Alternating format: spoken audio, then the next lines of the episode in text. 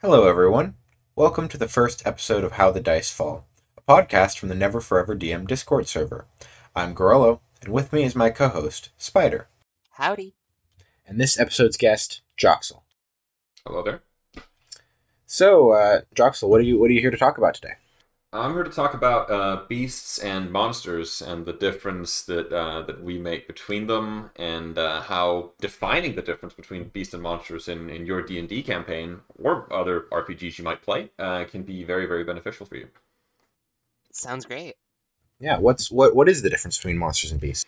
Well, that's the thing. It's not really there in D and D. The easy answer when someone asks you as a dungeon master what's the difference between a beast and a monster is that you're going to say, well, a monster is magical, right? A beast is you know like a wolf or a bear or a cow. A monster is anything that is not something we have in our world.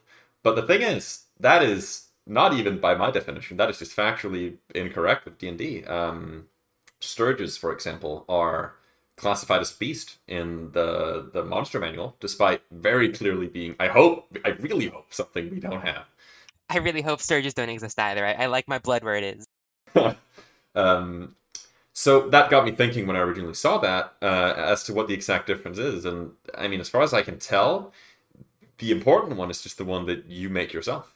Um, and I think answering that question is what makes a beast and a monster is very important because usually monsters, or at least for many DMs, I'm not to say that everyone here doesn't do this, but a lot of DMs uh, tend to sort of use monsters as that always sort of magical and hostile sort of creature that's there to, to fight the party or guard something or be dangerous, right?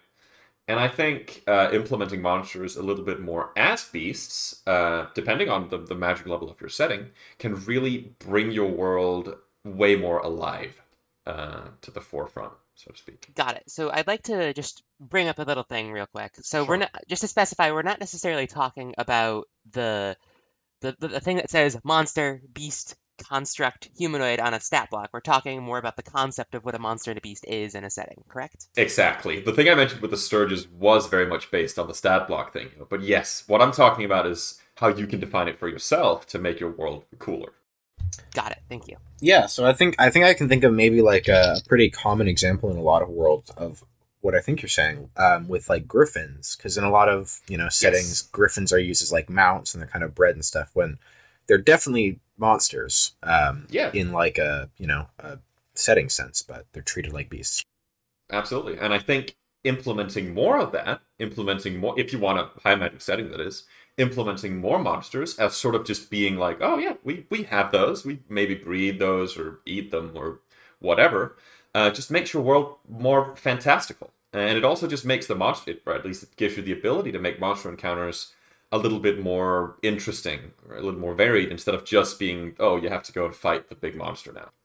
And I think the, the first thing that I think of when I when I talk about this subject is have you guys watched Avatar? The like the one with the blue people, sci-fi movie? Oh yeah, yeah. Oh, I haven't. Right, okay, Yeah.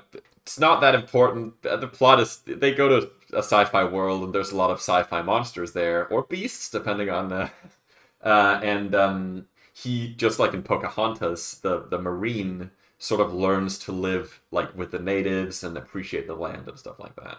And what you think of the movie is really irrelevant, but there is a scene in it that I just rem- want to bring to to this podcast where he's learning about all the creatures and in the beginning he's been hunted by this i think it's called like a thanator. It's like a big sort, sort of looks like um like a phase beast. Uh um that's been chasing him. He barely escapes. And then as he's learning the land it, there's this, this small clip where he's like brushing aside some leaves and you see it just nesting with it cub with its cubs and just doing you know being doing nothing just chilling right and I think it's exactly scenes like that can be very good perception fodder for your campaign if you want to bring that world a little bit more alive. When the players are looking around, tell them that they see maybe a wyvern circling a distant mountaintop or yeah, monster nesting or digging through something or whatever, where it's not immediately a combat encounter. I think that really brings your world alive.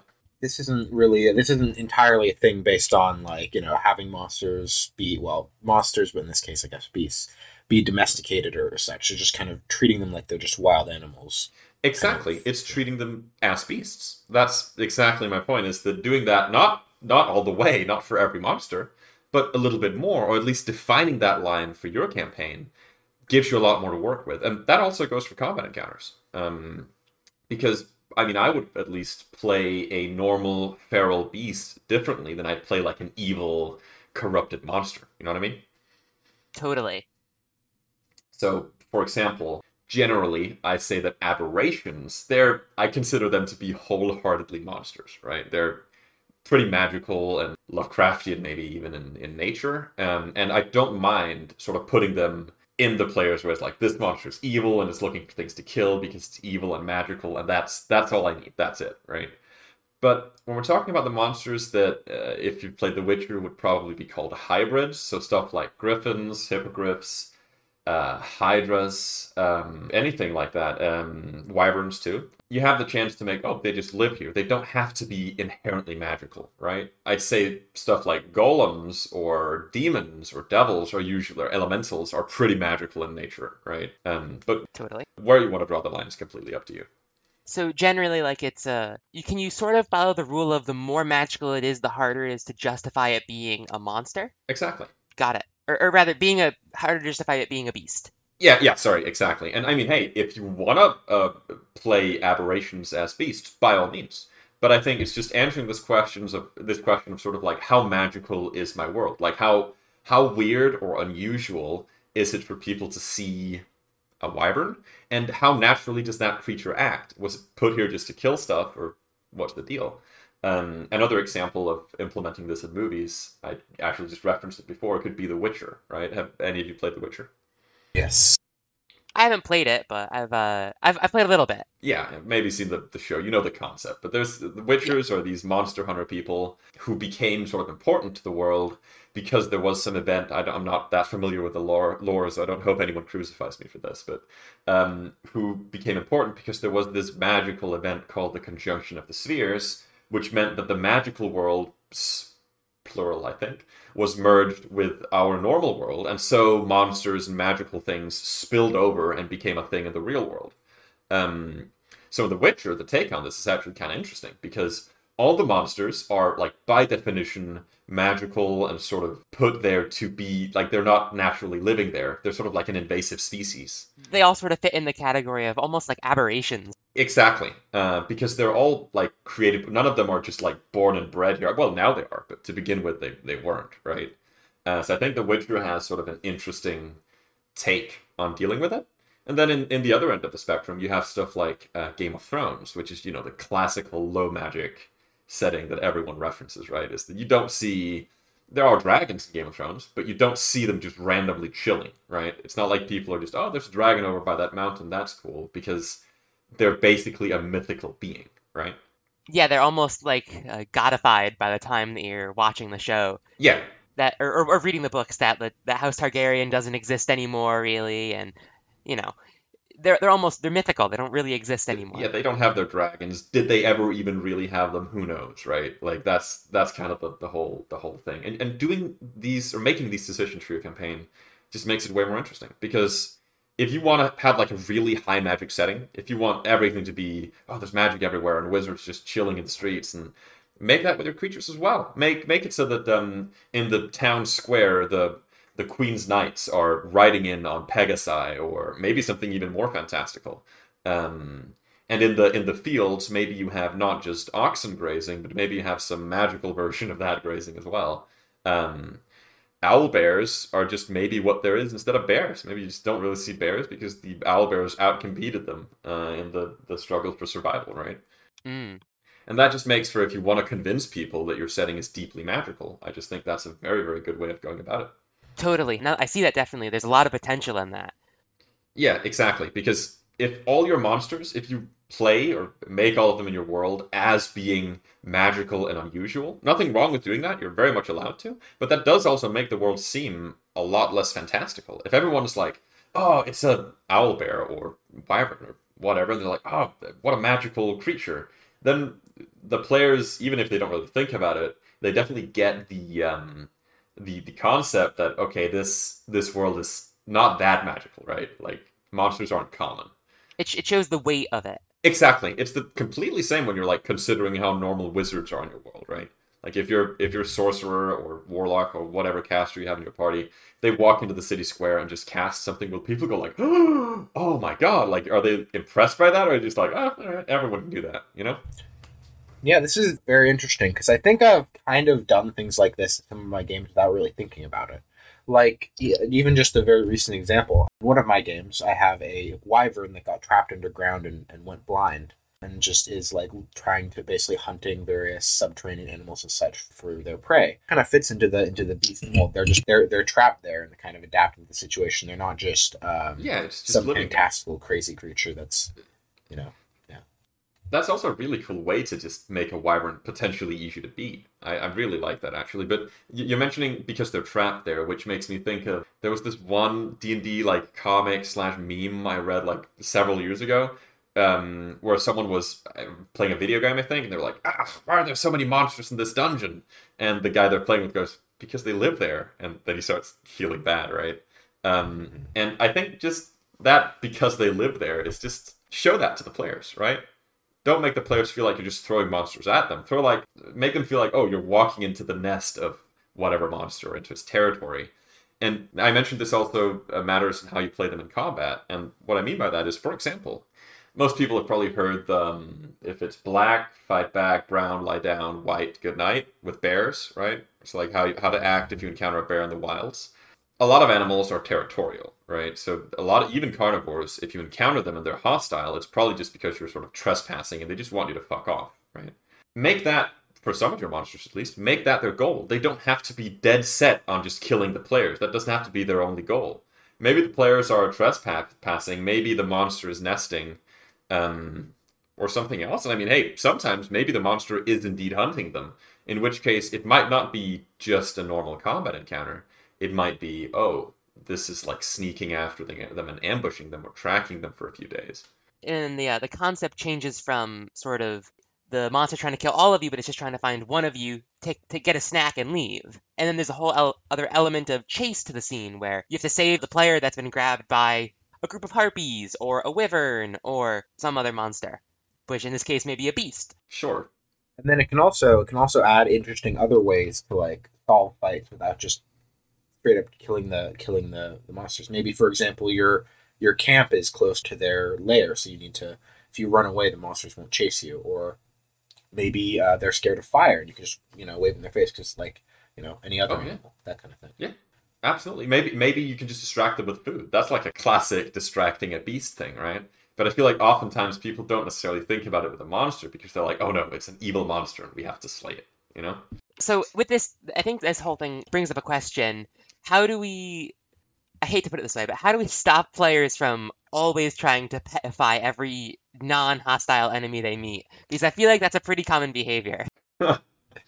Uh, I mean, it definitely depends on the group. I'd say. Um, maybe. I mean, I I think first of all, uh, yeah, it's it's a tough question because you also don't want to be a dick about it, right? Like if the players really want to do it, fine.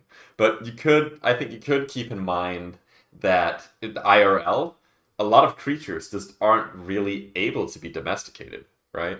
Like you can't really domesticate a tiger. I mean, they can like if you've seen it with like uh, lion uh, prides, where they're like they're like they recognize someone who raised them, and they're all like, "Oh, we like this guy. We're not going to just kill him immediately." But even in those scenarios, sometimes you see them just sort of like something goes wrong, and they get angry or whatever, and they just someone's found dead in their cage, right?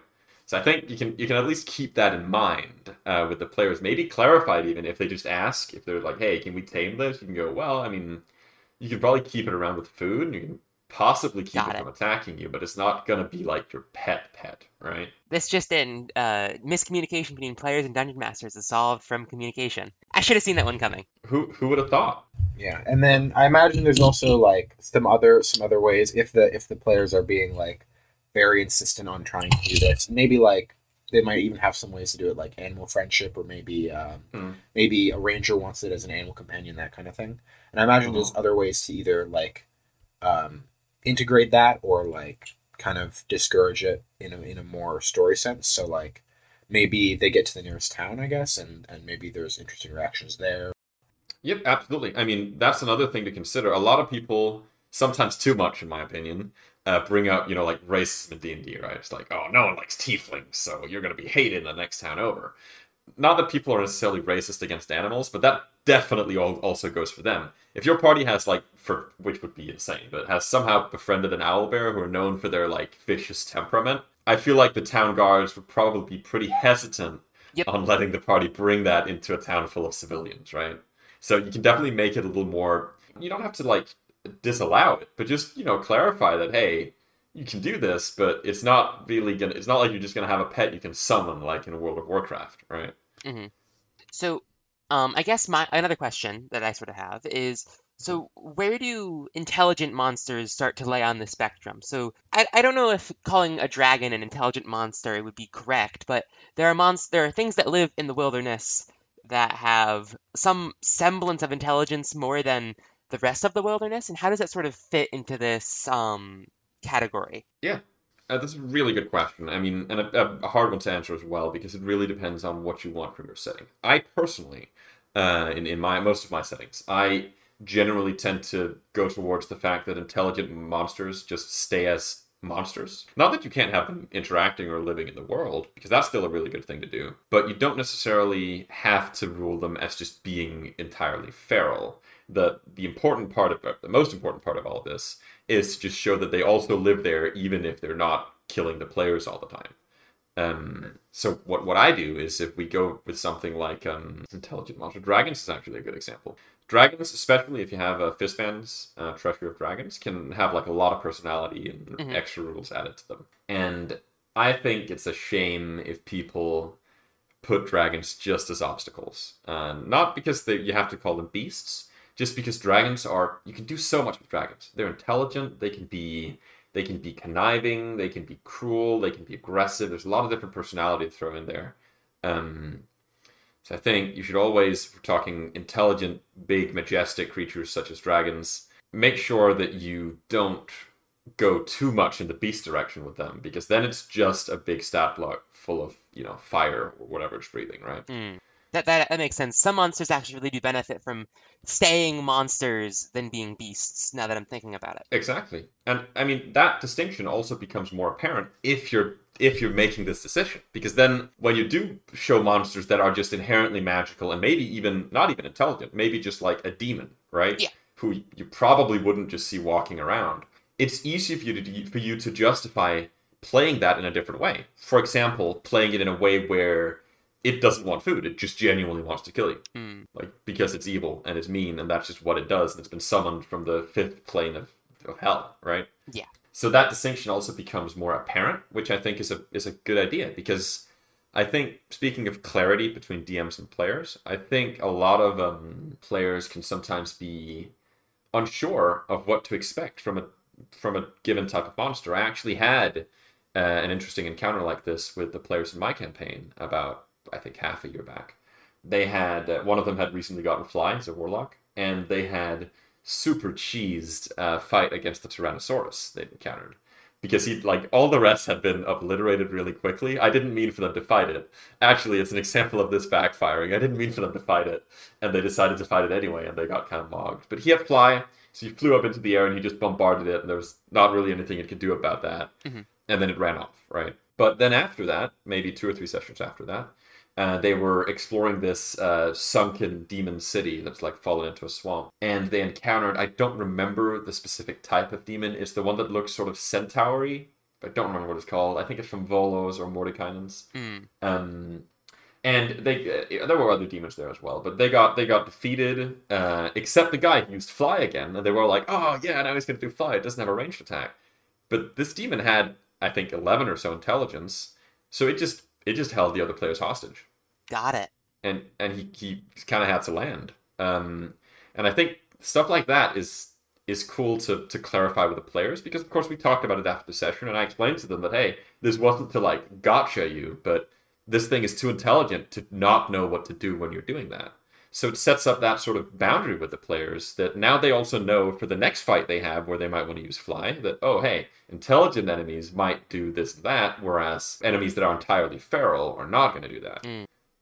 Yeah, and kind of kind of going into that, I think for a lot of, you know, of the monsters that you would use more as beasts, I think I think it's like the the way you you could I guess kind of figure out what they would do would be based on their wisdom.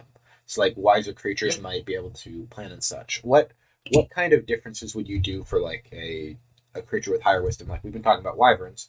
Wyverns do have twelve wisdom, um, even Yeah. though they're not pretty smart. How would you kind of play that differently? Yeah, so wisdom and intelligence are two stats that I think are very important for monster behavior.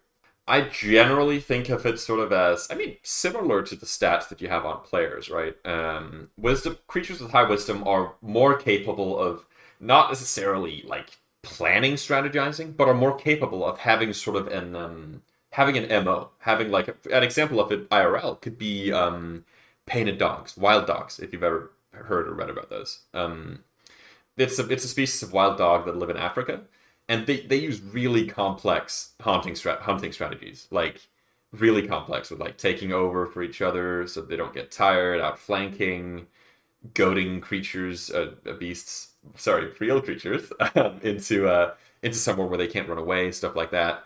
Um, I see that as a creature that doesn't have a high intelligence but has a high wisdom. It's capable of sort of not just running at the nearest thing and attacking it, right?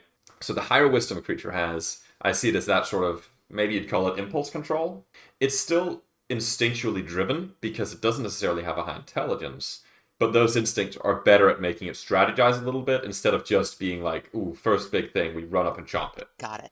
And I, I would like to mention that um so as a person who loves that sort of tactical edge of D and D, um, or just Mhm. tabletop games in general, I actually have a copy lying on my desk right next to me of The Monsters Know What They're Doing, Mm, yeah, which is a, a really good resource for this conversation. Um, definitely. I w- that we that talks a lot about monster behavior based off of stats. So for anyone who's looking for further reading, not plugged, but I think that's a good resource. Um, there's a blog and there is a book. I believe it covers everything in the monster manual. So also not plugged, but I 100% support that. It's a it's a great read for specifically that. And you, hey, if you're really out there with it, you can use it for designing NPCs as well.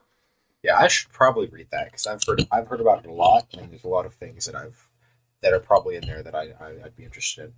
Um, it's really good. And uh, just another thing. So I'm, just cracked open my copy of the Monster Manual, and I'm looking at this, and there, there, there almost appears to be like almost a little like a bit of a design design decision between some of these things. Like if you look at Mhm. some of these monsters, they almost sort of fall into one of those categories. Not easily, but can be relatively well decided on. There, there aren't some monsters that are like this is. You're not really sure if it's a monster or a beast.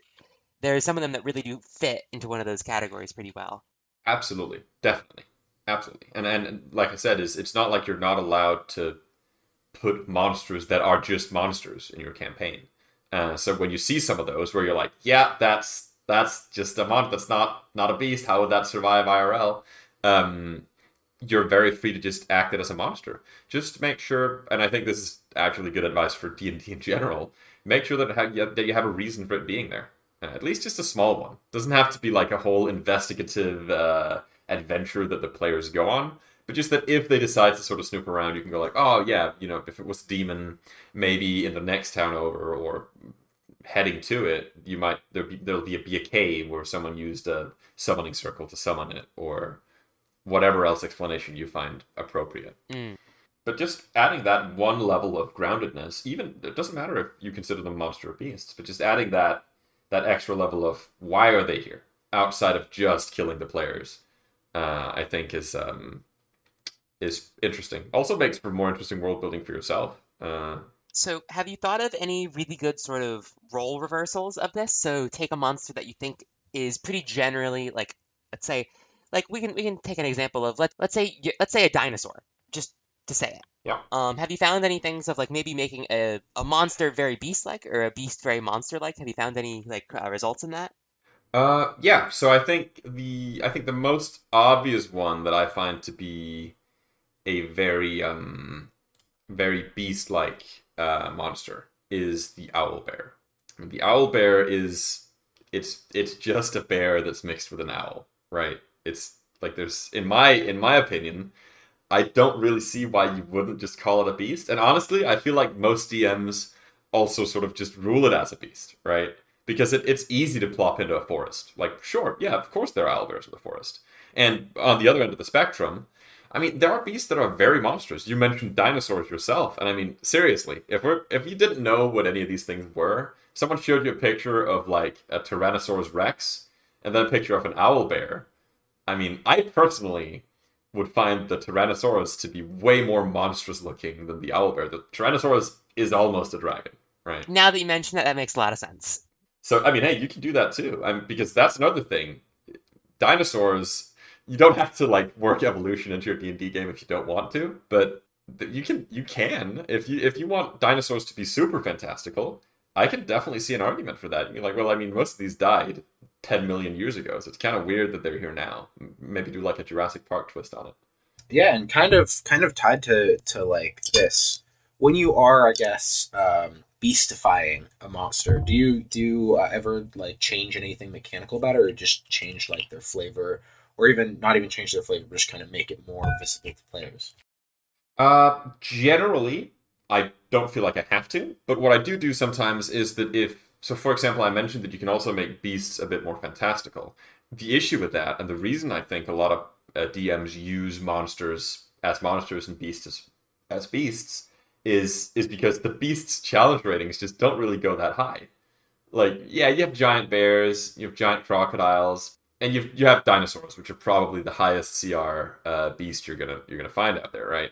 But if you guys want, uh, if, if you want the players to just encounter not like a specific like owl bear or anything like that, but just like a really big bear, not a giant bear, but like a huge bear, right? Like in Elden Ring, if any of you played that. Um, Got it. You absolutely can, and you can definitely rule that as a monster. You can definitely go, oh wow, uh, bears definitely don't get this big, uh, big normally, right? Like that's not normal. Maybe maybe giant bears, but we don't see a bear who's huge or gargantuan. So maybe there's some magic at play there. You can absolutely do that. Got it. So there, there's definitely merit in both beastifying monsters and monsterifying beasts.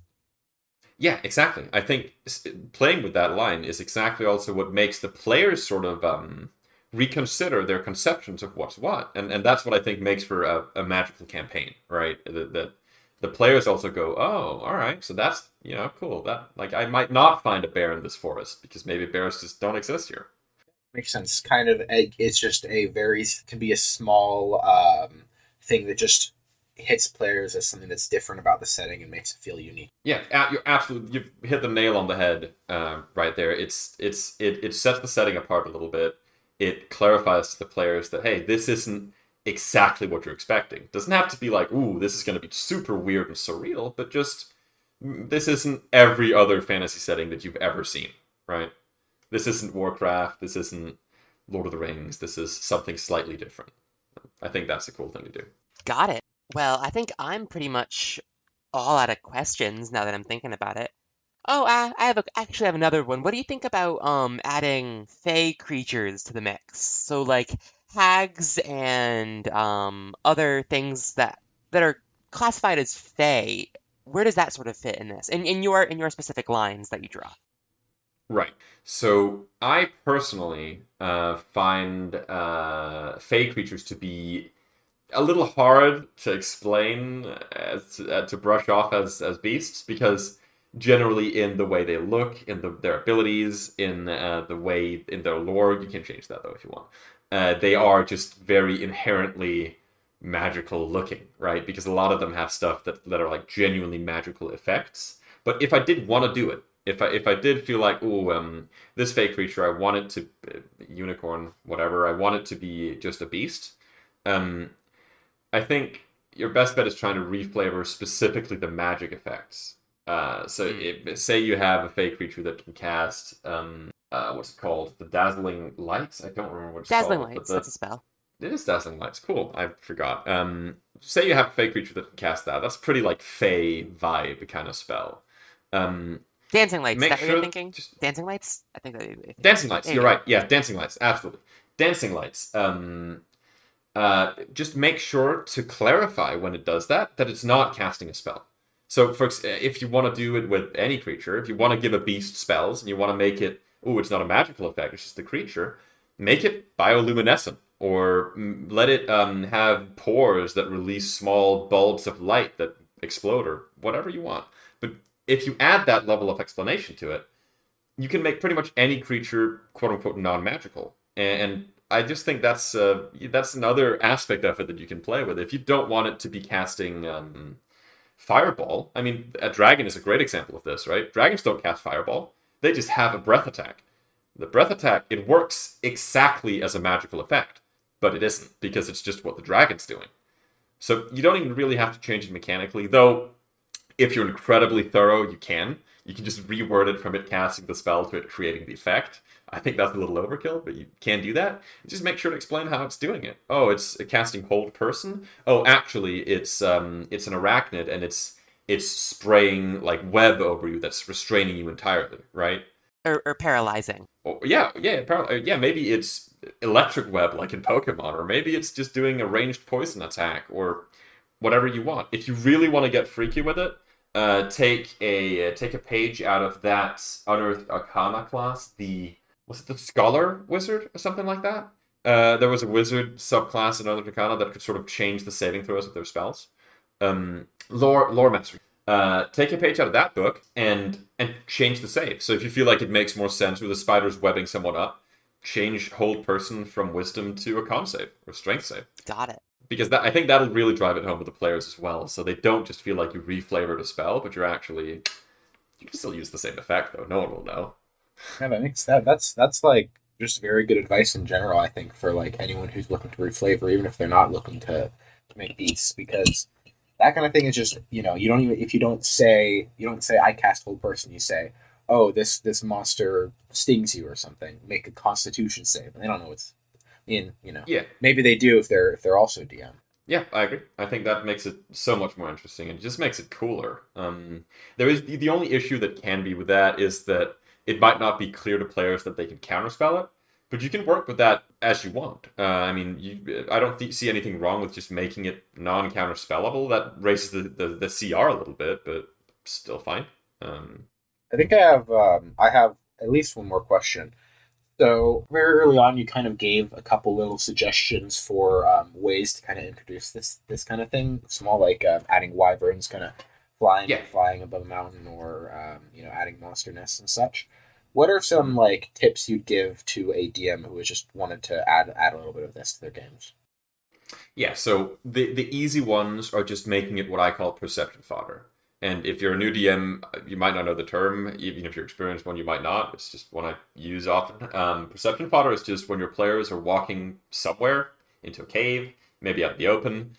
Some of them, depending on how how used they are to to D and D, and depending on how many trap, depending on how much of a dick you are to them, they might be throwing out perception checks randomly just to make sure that they aren't getting uh, snuck up on by something large and unpleasant. Perception fodder is what I give players when there really is nothing to see, but I don't want the perception of, let's say, 22 to just be like, you see nothing, move on. Then I throw some perception fodder in there. So for, for all of the areas I make, just like I make random encounters, I also make a d6 or a d10, depending on how inspired I am, of perception fodder. Um, so when the players say, I roll an 18 on perception, I can say, oh, you see an ancient statue with blah, blah, blah, blah, blah. Put some of the animals in there. Uh, non-combat encounters. I mean, if the players really want to fight them, sure, let them. That's fine.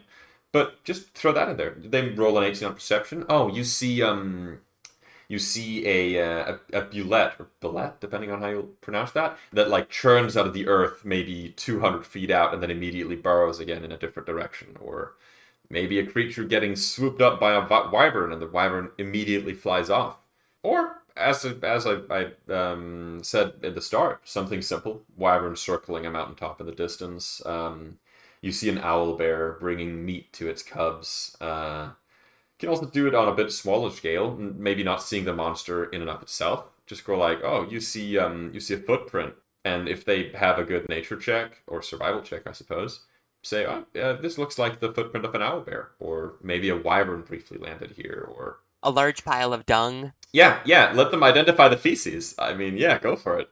That would that would actually be a cool little lore thing uh, to let whoever has nature uh, nature checks uh, on a high uh, on a high skill level. Um, let them identify identify the feces and then give them the hints, right? So you're like, ooh, th- there's a lot of uh, whatever that a wyvern eats in uh, in these. Um, that that'll also give a slightly gross but still interesting insight into your world. I'd say. I, I also think that that there, there's also a lot of um, potential for foreshadowing here. If your players are only like level two or three, but you want them to fight a wyvern at some point, or you think that that maybe at some point there's a mage, like maybe a mage finds a way to control a wyvern, like Yeah, that could be a really way, really cool way to like foreshadow the fact that there's a wyvern in the area, and when you fight it in three levels, this was the foreshadowing behind it.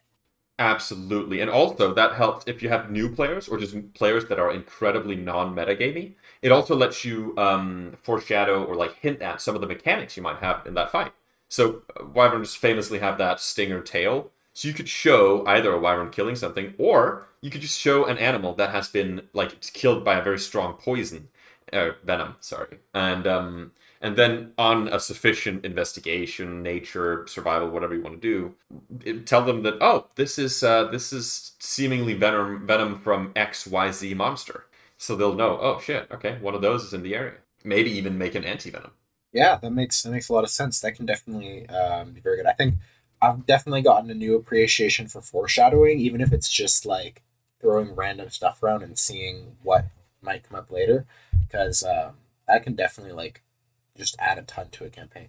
That's cool. Um, happy it's somewhat useful. Uh, I at least use it a lot. I think also not only just for, it's not only just good for foreshadowing purposes, but like uh, if we take a look at like there's there's been a big trend lately of people quote unquote on Reddit anyway re-understanding the way that D&D encounters are supposed to be sort of like spaced out and how a lot of people don't allow like long rests on long travel journeys or stuff like that to keep the feel of like a dungeon almost built around those long travel journeys. I've, I've seen a couple things like uh, this could be really useful to ratchet up some of the tension. Yeah. So you know you're in an area with wyverns now that you won't be able to sleep fully and get a long rest until you find town.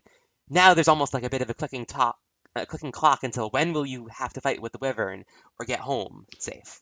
Absolutely. Yeah, that that sort of plays into the I mentioned that one of the encounters if if what you choose for the behavior for your animal, if if that behavior is oh it wants to hunt one or several of the players, it also lets you make them maybe find tracks around their camp and they're like oh something is something stalking you, right? Uh, which will also add to that that tension. Got it. Yeah. So, um, is there any is there anything else you want to say before we before we move on? Uh, I think maybe just uh, a last little note. It's just in case you want to reference specific media. The Monster Hunter games are really good at this. Like most of the animals there, even the smaller ones and even the bigger ones, uh, they all interact with each other, both in the way that they, they'll fight, but also like some of them will eat the wildlife, some of them won't, some of them flee, some of them don't. If if someone uh, who's listening to this podcast feels like they just need some inspiration generally to to see how monsters might act, take a page out of Monster Hunter's book and maybe just watch like a few hunts on YouTube if you haven't if you don't have the game and see what kind of behavior you can steal. Yeah, that's uh, definitely very good advice. All right. Um, thank you very much for for coming on. I I really enjoyed talking to you. It was my pleasure. Totally great, great, great topic. Yeah. Do you have any any social media or anything you wanna you wanna plug? I actually don't. I'm not really on uh, on anywhere, and I don't I don't stream or anything like that. Uh, so uh, I mean, the only pluggable thing would be just messaging me if someone wants to ask something about this. They're more than welcome to. I don't mind, and I usually read my Discord messages pretty quickly. So can you leave a Discord tag there? Uh, sure. Yeah, it's a Joxxill. Uh, two X's, two L's, and the number. Let me see. I always forget. Put it here. Uh, so Joxxill hashtag seven zero zero two. We will put that in the show notes. All right. I hope you all enjoyed that first episode of How the Dice Fall. Make sure to let us know what you think. I believe this is the first time for both me and Spider doing something like this, so any feedback or thoughts or really whatever are welcome. If you liked it, make sure to let us know, and we'll keep doing these podcast episodes in the future with all kinds of fancy topics and everything.